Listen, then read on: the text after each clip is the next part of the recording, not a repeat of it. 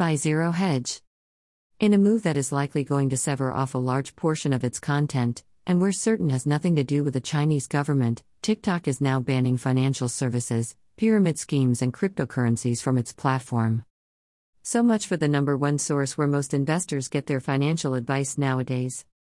The move comes after users were warned against taking financial advice from TikTok videos over concerns it could be misleading, particularly for younger savers, according to Yahoo News. Financial services and products were added to TikTok's globally prohibited industries list, alongside lending and management of money assets, loans and credit cards, buy now pay later services, trading platforms, cryptocurrency, foreign exchange, debit and prepayment cards, forex trading and pyramid schemes, the report says. Anthony Morrow, co founder of financial advice service Open Money, said, the real proof of TikTok's commitment to cleaning up its act will be in how it enforces the policy to ensure that banned content is identified and removed quickly.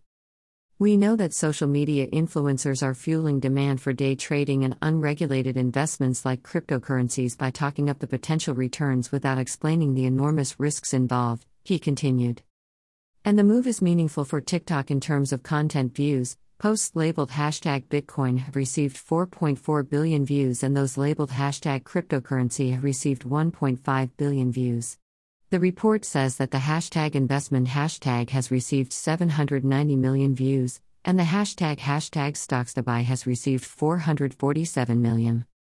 Morrow commented that people should get advice from someone who's properly qualified to talk about the options, Yahoo reported.